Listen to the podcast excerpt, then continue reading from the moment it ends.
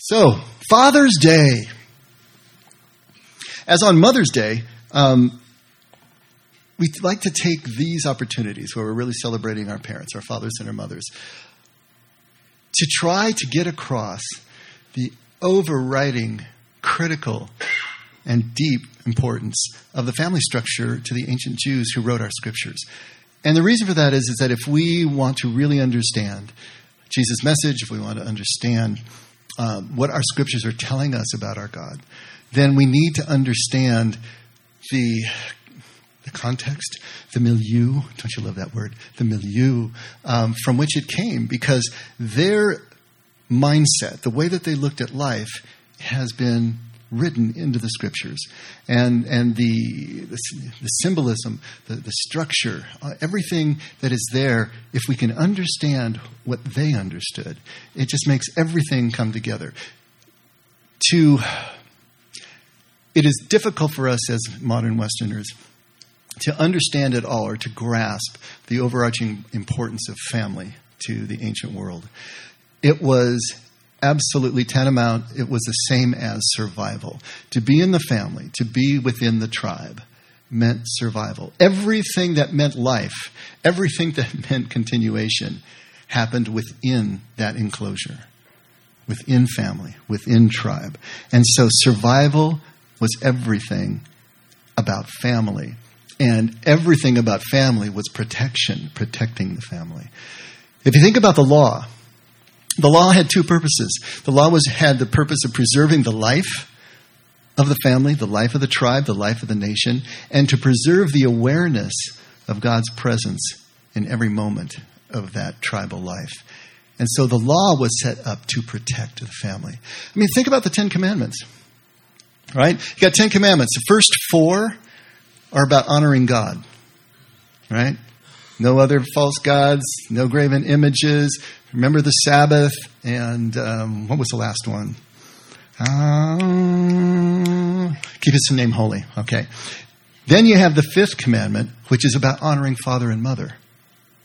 And then the last five are all about the regulations within which you lived in tribe. So, no murder, no adultery, no uh, stealing, no lying, no coveting. So, just looking at the Decalogue, just looking at the Ten Commandments, what we see is first and foremost, you honor God and you obey God as lawgiver. Second, right underneath that, honor your father and mother as the directors of your life. And then you honor the tribe with all the regulations and the ways that we live together. It's like a military precision. It absolutely is a military precision. There was a chain of command. You did not break the chain of command. Just like on the battlefield, you break the chain of command, the, the penalty is death. Within the tribes, you break the chain of command, the penalty is death. Which again brings into focus the, the prodigal son, doesn't it? For that young man to do what he did, he could have been given the death penalty. He was breaking the chain of command. Now, especially when it was a nomadic people, to be outside the tribe was absolute death. To be left in the desert, to be outside uh, of the walls of the city, anything like that was absolute death. So they honored these codes to the letter. They were so ingrained into their psyche, ingrained into their culture, because their lives, very lives, depended on it. And so their understanding of father, and we talked about this on Mother's Day, Ab, you know, Aleph Bet in their alphabet, literally means a strong house. And mother, Aleph Mem, literally means strong water, which was the, the resin, the glue that came up as they were tanning the hides that they used in, as an adhesive. Father understood as the structure of the house, the strength of the house, the one who kept the house running. But mother as the glue that holds the family together. And so, in these two complementary roles, we can see the structure of the Hebrews and the way that they honored this system, the way that they flowed in this system. And so God then is seen as an extension of the earthly authority of the parents. The parents have the earthly authority. That patriarch and the matriarch have that authority. You honored them. Father is seen, Father in heaven is seen as an extension of that. And so here is this, this idea of Father, Ab, but also connected to chokmah, which means wisdom. And so there was a feminine quality. And just as father and mother form the whole picture of the familial and earthly authority and power structure, so God had the same parts. God was the strength of the house, but he was also the wisdom and the glue, the compassion and the mercy that holds the people together. And so it was never one or the other. Even though they referred to him as father, referred to him as Ab, right? There was still understood that feminine quality. But they saw, the, they saw their God as the, this extension, that, that authority structure mirrored in the family structure. Think about it though. Don't we do the same? Don't we look at God as an extension of what our earthly fathers were all about? I mean, think about your relationship with your father. Think about the, I know roles are changing and there's, there's wildly different structures in families, especially now. But even in the traditional structures, we see that the father was generally working outside of the home, and so he was less present to the children as they were growing up. Sometimes roles are reversed, and so you're going to have this. But we still have a parent who is less present than the other one, the one who is usually the stricter one, the one who expects performance from the children. I've known about three men who were uh, raised by uh, fathers who were fighter pilots in the military. Oh my gosh. Imagine the, the, the, the standards that were set in that home. Every one of them was suffering PTSD from that childhood, you know, trying to deal with all of that. But but the father usually is the one who is the stricter disciplinarian. Wait till your father gets home, right? It's that kind of idea. I, I, understand I'm painting a broad picture here. But for many of us, that was the experience of father. Father wasn't the one who gave unconditional love as much as mom did. Father was the one who expected performance for approval. And really, when you think about it, that father figure, whether it's provided by mother or father, is also an analog or a, a, an extension of the outside world for which the child has no experience yet. As they move into the world, they're going to find out the world works exactly the same way. There isn't a free lunch, you know. You have to perform in order to be approved. And that is the economy. That is the mindset. That is the way of living life that we grow up understanding. So, God, as a cosmic father, then, takes on that same symbol of society in our minds. So, we're seeing God now as expecting performance for approval. And that's not hard to do because that is all of our earthly experience, beginning with our father or our mother and then moving into the world. And so now we've got the church, though, reinforcing that very concept the church that was modeled after, at least the Western church, after the hierarchy of the Roman Empire. And so you see that same kind of structure built in, and you see that same idea that there are things that we need to do in order to be approved by God. And so we grow up with this legal understanding. We grow up with this zero sum game view. You know what zero sum games are? It's if you win something, somebody else has to lose something in order for everything to always come out exactly equal. Zero sum. You know? You can't both be winners. Someone wins, someone loses, and everything equals out. We have that mentality. Why? Because generally speaking, that's the way the world works. If you get something, it came out of somebody else's pocket, it came out of somebody else's hide. And so here we are with this idea of the world in terms of legality, zero sum, and especially scarcity. We see our resources as finite. We see them as scarce. We see them as something that we need to acquire, sometimes through great effort, even violence, and then has to be held onto and protected. And so this is the way we're looking at life. It's a rationing mentality, it's a bunker mentality, it's supply and demand. But it's all based on scarcity, based on legality, and based on this idea of zero sum. Now, it may not be as heavy as all that in your mind, but if you think about it, that underlying idea, that underlying understanding of the world carries those very elements. But here's Jesus painting a very different picture of his Father. Let me read a couple of passages for you. And there, um, I know that uh, Brendan's going to put them up on the top there, or you can look at them in your handouts. Jesus is trying to give us a radically different picture of who, who he knows his Father to be. Jesus has spent the time in the wilderness. Jesus has become one with the Father. Jesus knows his Father firsthand. And as he comes back into his hometown, as he come back in, comes back into the Galilee, he's trying to portray that image of Father. Who is this Father really? In John 10:10, 10, 10, it's right in the middle of that beautiful passage about him being the good shepherd. Remember that one? I am the good shepherd. The shepherd know me, I know my sheep.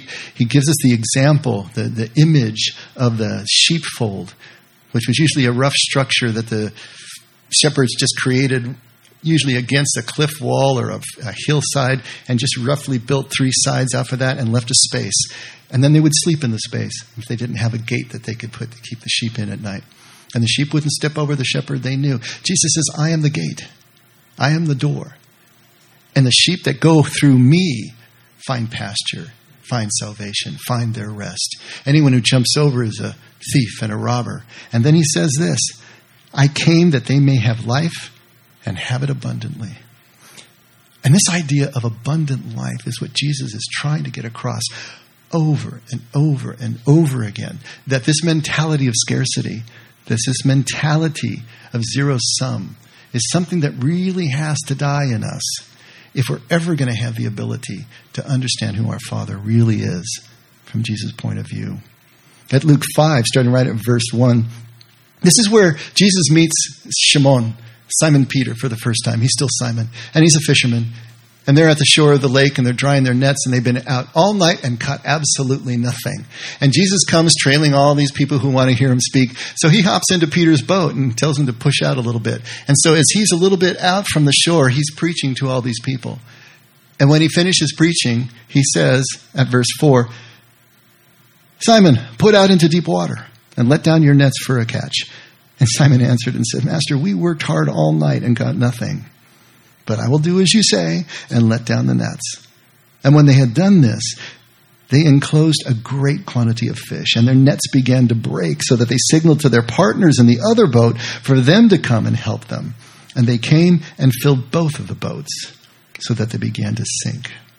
Now that's a catch of fish. There's another one if you want to read it in John 21. Same idea this abundance where you think there's scarcity, where you've been working all night long and got nothing, suddenly your boats are sinking from what is going on here. Matthew 14. This is Jesus gets the news that his cousin has been beheaded. His cousin has been killed in prison, executed by Herod. And what does he do? He goes off into a secluded place to pray. He goes off to compose himself. He goes off to mourn. This is his cousin whom he loved who baptized him. But the people follow him and they find him. And so when he comes back out again, all these people are there waiting for them. The scripture says there's over 5,000 men. They didn't count women and children. What can I tell you? But they were there too. So, ordering the people to sit down on the grass, Jesus took the five loaves and two fishes that they had. He realizes they're out in this secluded place, this, this you know, off the road spot.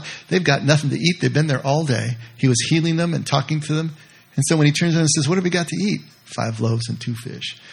And everybody's saying, well, this isn't going to do anything for this kind of crowd. But he orders the people to sit down on the grass. He took the five loaves and the two fish, and looking up toward heaven, he blessed the food, and breaking the loaves, he gave them to the disciples, and the disciples gave them to the crowds. And they all ate, and they were all satisfied, and they picked up what was left over of the broken pieces 12 full baskets. And there were about 5,000 men who ate besides the women and the children. 12 full baskets. The other story, if you want to read it at Matthew 32, where he feeds 4,000, there's seven full baskets. Now, those of you who have been here a while, you're listening to the numbers, right? 12 and 7. 7, the number of perfection, of fulfillment, spiritually, especially. And 12, the number of a complete cycle, the fullness of the earth. They're saying that there was absolute abundance here.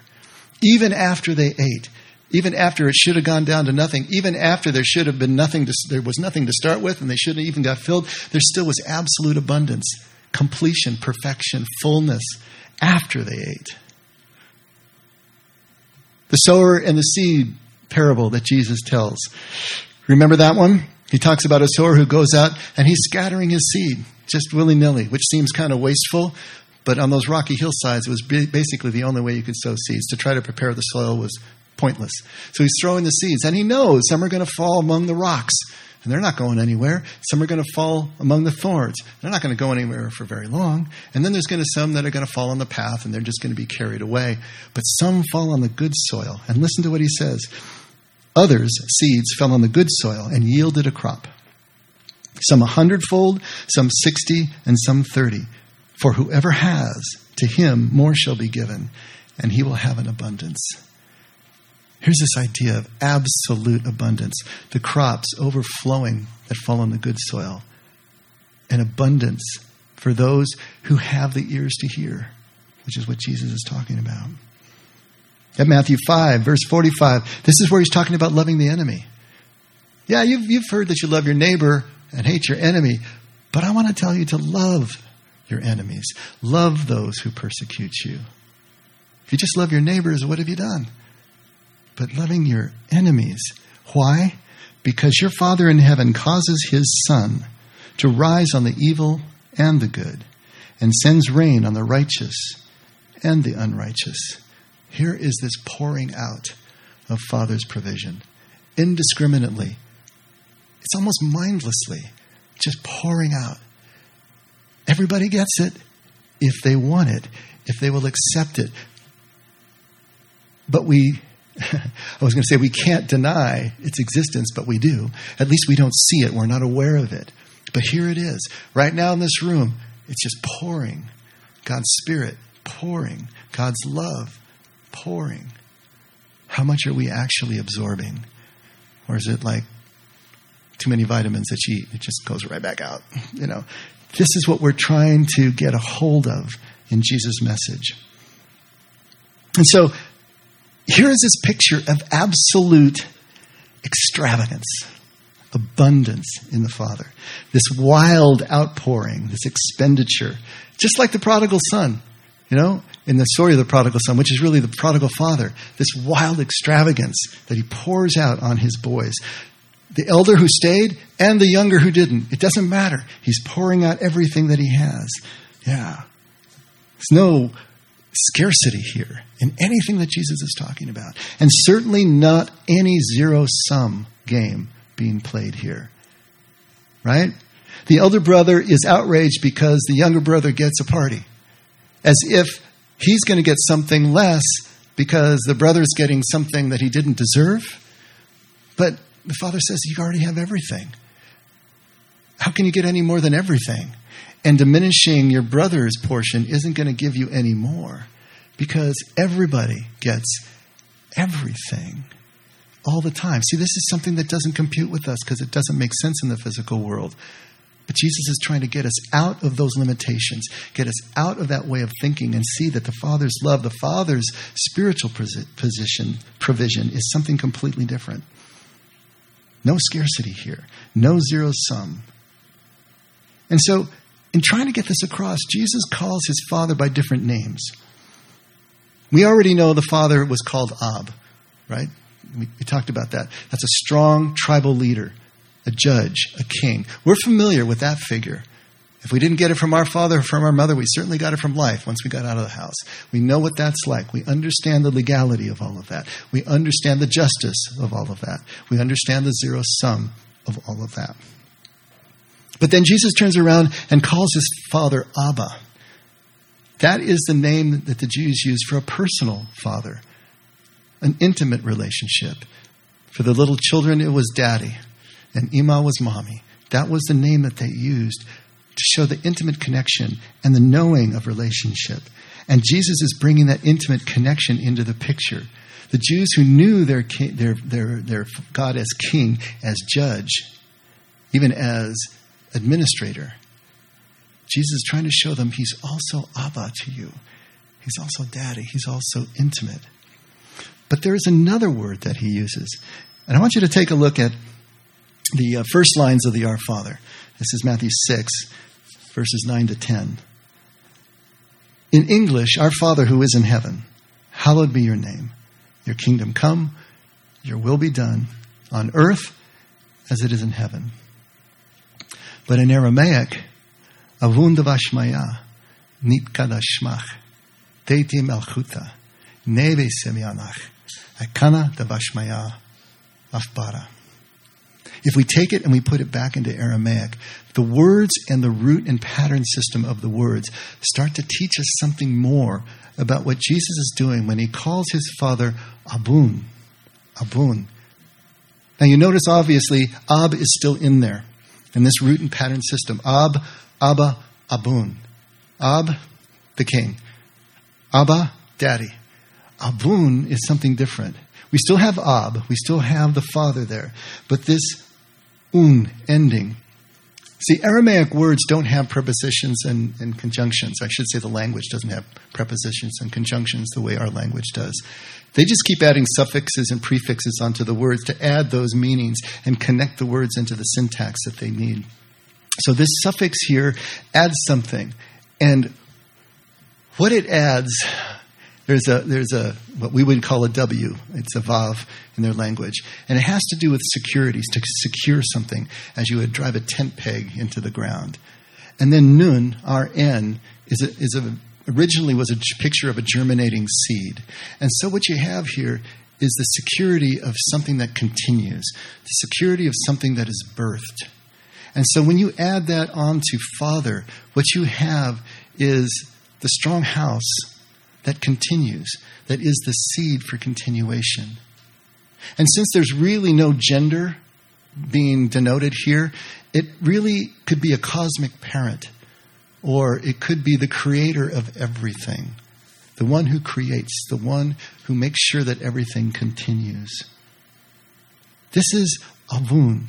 This is how Jesus is seeing his Father. But now the next word.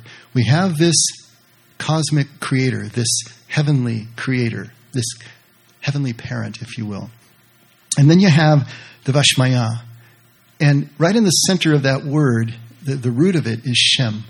And we've talked about that many times because Shem is their word for name. But what Shem really means in this multi layered system is light, sound, vibration. And it also can mean name, it can mean essence, and it literally was, in terms of the way they understood name, it was the outside characteristic or manifestation of something that pointed to the inner significance, the inner essence.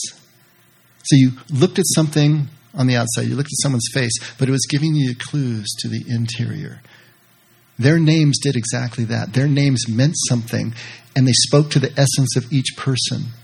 They weren't just picked because they liked the sound of it or because it was trendy or they found it in a name book. They were using words that meant something, that connected with the inner essence of that person, place, or thing. And so God's Shem is the outward manifestation of his inner essence. Can we tell by looking at his Shem who he really is? But then we have Ayah on the end of that. Devashmaya, Shemaya, which literally means heaven. When you add AYA onto a root, it means without limit, expansive, moving into infinity. So the light and the sound and the vibration without limit to them was the heavens, it was the skies, it was the expanse, it was God's domain, it was God Himself. Shemaiah was a euphemism for God, so that you didn't use God's name. So if God's Shem is Shemaiah, if God's name is the heavens, then what are the Jews really saying? What is Jesus really saying about the nature of his Father? He's saying that the outer countenance, the outer surface that will give you the clue to the inner essence of your Father is the universe. It's all of creation. It's the heavens themselves. It's the stars above, and it's the explosion of life below, and the world that you live. It's everything that is. And what does that tell us about our Father? It tells us that He loves order and color and beauty. And it tells us He is absolutely extravagant. He overindulges in everything that He does. Think about our universe for a second. What have we learned in the last 50 to 70 years about the farther reaches of our universe? that there are billions upon billions of galaxies out there, not stars, galaxies. And each galaxy contains billions upon billions of stars around which revolve trillions of planets, solar systems, planets on which life, like here, is absolutely teeming with billions of life forms. It's, it's this absolute overkill, this absolute abundance. As you look out and think about the ancient peoples looking out every night at that night sky and understanding that was the face of their God. This is what Jesus is trying to get across to us. That abundance, that non scarcity, that overflow is exactly who your Father is.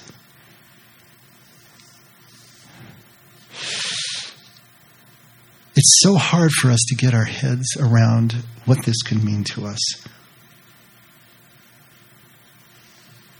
When Jesus is extending all this to us, and we see that God is not who we thought he was. He is extravagance personified, overflowing abundance. In God, we don't receive at someone else's expense. Everybody's paid the same. He told us that story as well, didn't he? Doesn't matter. When you come to work, you all get paid the same. Now, does the world really look that way to you in your life? We were just talking about that earlier. You know, some of us are going through real reinventions here, and there is a scarcity. There's a scarcity of income. There's a scarcity of jobs out there. There's a scarcity of opportunity. And someone else got our job, and so they won, and we lost, and there's a zero sum. See, life doesn't present the way Jesus is presenting the Father's love or the Father's reality of our lives. Because in closed systems, what's a closed system? Well, your household can be a closed system. Your budget can be a closed system.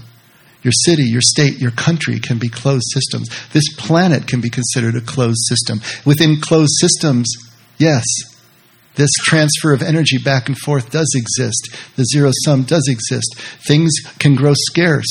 Things need to be rationed, and so on and so forth. And in limited periods of time. At least within our lifetimes, something can get very scarce, and we can experience these shortages, and we can experience the, the, the, the terror, even, of not being able to get what we or our family need. And so, in our experience in these smaller systems and in this short period of time, we can't see how all of this comes together in God's timing. We can't see how it all comes together in the largest understanding of all of this. And so, Jesus is trying to show us a spiritual truth, despite the physical realities that we have to deal with day after day. And this creates all sorts of questions, legitimate questions. I was having a conversation with someone, and I asked her, you know, do you have any questions, you know, about religion, about spirituality, about anything, as they would pertain to being able to trust God? I mean, we don't talk about theology or religion for its own sake, but if there is a question you have that would chip away at your ability to trust God's provision in your life, God's place in your life, then that's something we need to take a look at. And she said, You know, I do have one. Why is it some people get to do bad stuff and hurt people all their lives and then ask for forgiveness right at the end and they're okay like the thief on the cross? How is that fair? How is that right? You know, I think that's a really good question, don't you? I mean, good grief. You play by the rules. Now, here's the older brother of the prodigal again. You play by the rules. You pay your taxes. You observe the speed limit. And here's the other guy gets to do this and do that all his life. And then what? Just at the end? Oh, I'm sorry. You know, Lord, remember me when you come into your paradise. Sure, come on in. How is that fair? What's going on here? I am rereading uh, probably my favorite science fiction novel of all time, and I haven't read it for I don't know how many decades now. But uh, the novel is about a desert planet. There is, for all intents and purposes, absolutely no water on the entire planet. It is one desert just covered with sand and rock outcroppings. And the natives who live there have learned to live in this harsh environment. And they live in caves and tunnels cut into the rock with watertight seals on the on the uh, openings, like uh, submarine doors that hold in the moisture. Uh, and and they are not preoccupied with water; they're preoccupied with moisture. Can you catch the difference there? They have to guard every breath that goes out of their mouths. To cry, I mean, if you shed tears, it's like this biggest deal in the world because they don't cry. They do not lose water. They have suits that hold in their body's water, that cover their mouths and, and, and tubes in their noses to bring all of the moisture back and recycle it and make it, all the body fluids, make it potable again so they can drink it. And they have to live this way constantly thinking about water. Their entire culture revolves around water. You know, they, they have a saying that the man's flesh is his own, but the water belongs to the tribe. And when anyone dies, their bodies are rendered down for the water, and the water is returned to the tribe. There is a couple of outworlders who come into this, uh, into, into contact with the tribes, and the tribe actually takes them in until they find out that in their pack they had two liters of water. And then they're outraged to the point, incited to the point of violence because what were you intending to do with this wealth? And the, the one whose head were inside at the time, wealth. This is wealth, the water. What does she do? She says to them, I was born on a planet where water fell from the sky and it ran over the land in wide rivers. There were oceans of it so broad that you couldn't see the other side. And this gasp and this sigh comes over the people. Water fell from the sky and ran in rivers. They can't even comprehend. They don't have words in their language to describe such a thing. Now imagine you are a desert dweller. Everything in your life has pointed to your survival being to conserve your body's water to conserve the water of the tribe. And then suddenly you step off a starship into a world where water is falling from the sky. You can drink all you want. You can bathe in it. You can go swimming. How would that change your perception of life? How would that mess with your head? Everything in you has been guarding this and holding on so tightly for so long, and suddenly it's falling from the sky. Okay, if that doesn't do it for you, how about this? You've been poor all your life.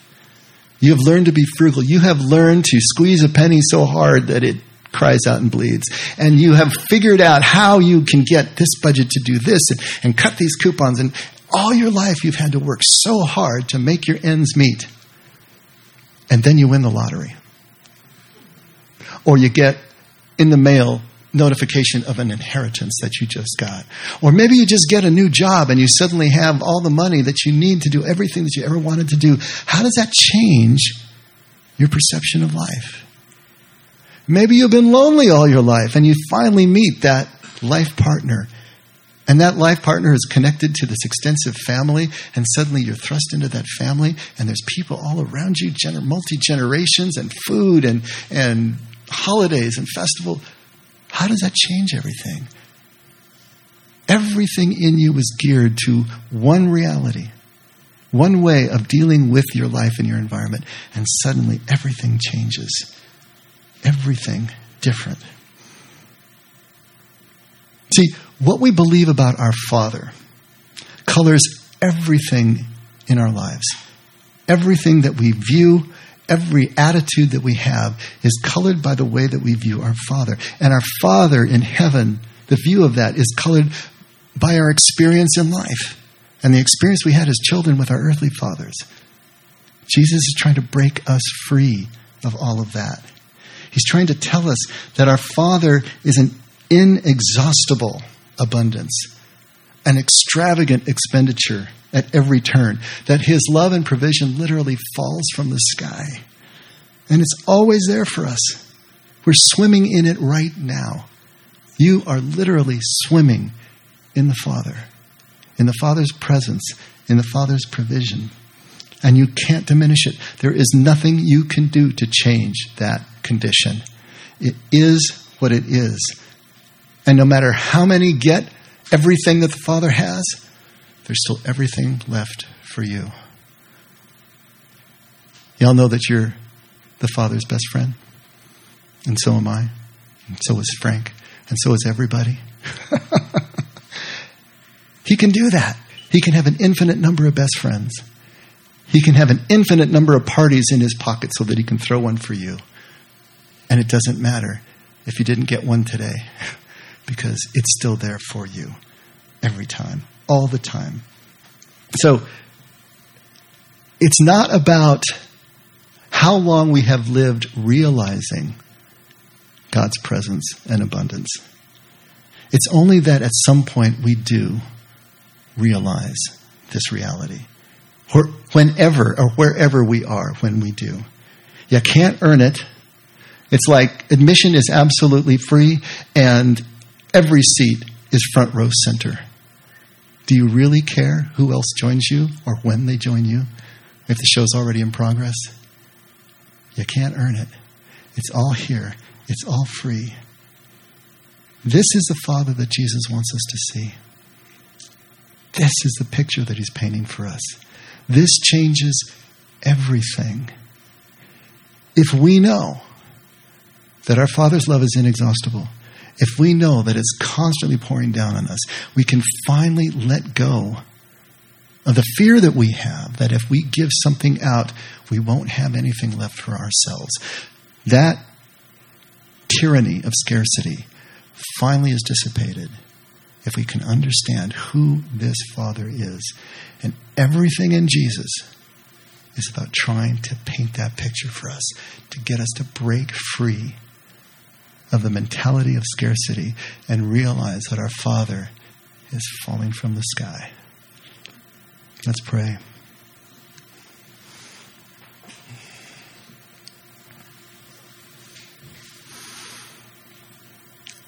Father, you are absolutely with us.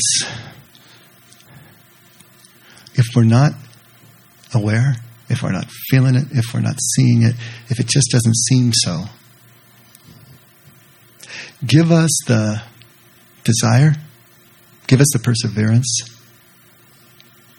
to keep letting go of anything that would keep us from that reality. Help us to take the steps we need to take Help us to extend ourselves in ways that we need to extend ourselves, even when it's uncomfortable, especially when it's uncomfortable. Help us to find the people in our lives that model who you are. Even the right books, whatever it takes. We want to be open and we want to be teachable and we want to be willing to take the risks Whatever it takes, Lord, we want to know who you are and to see in you the means of our salvation.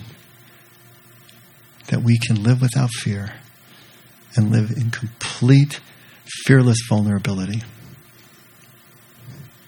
Thank you for everything that you've given us, Lord.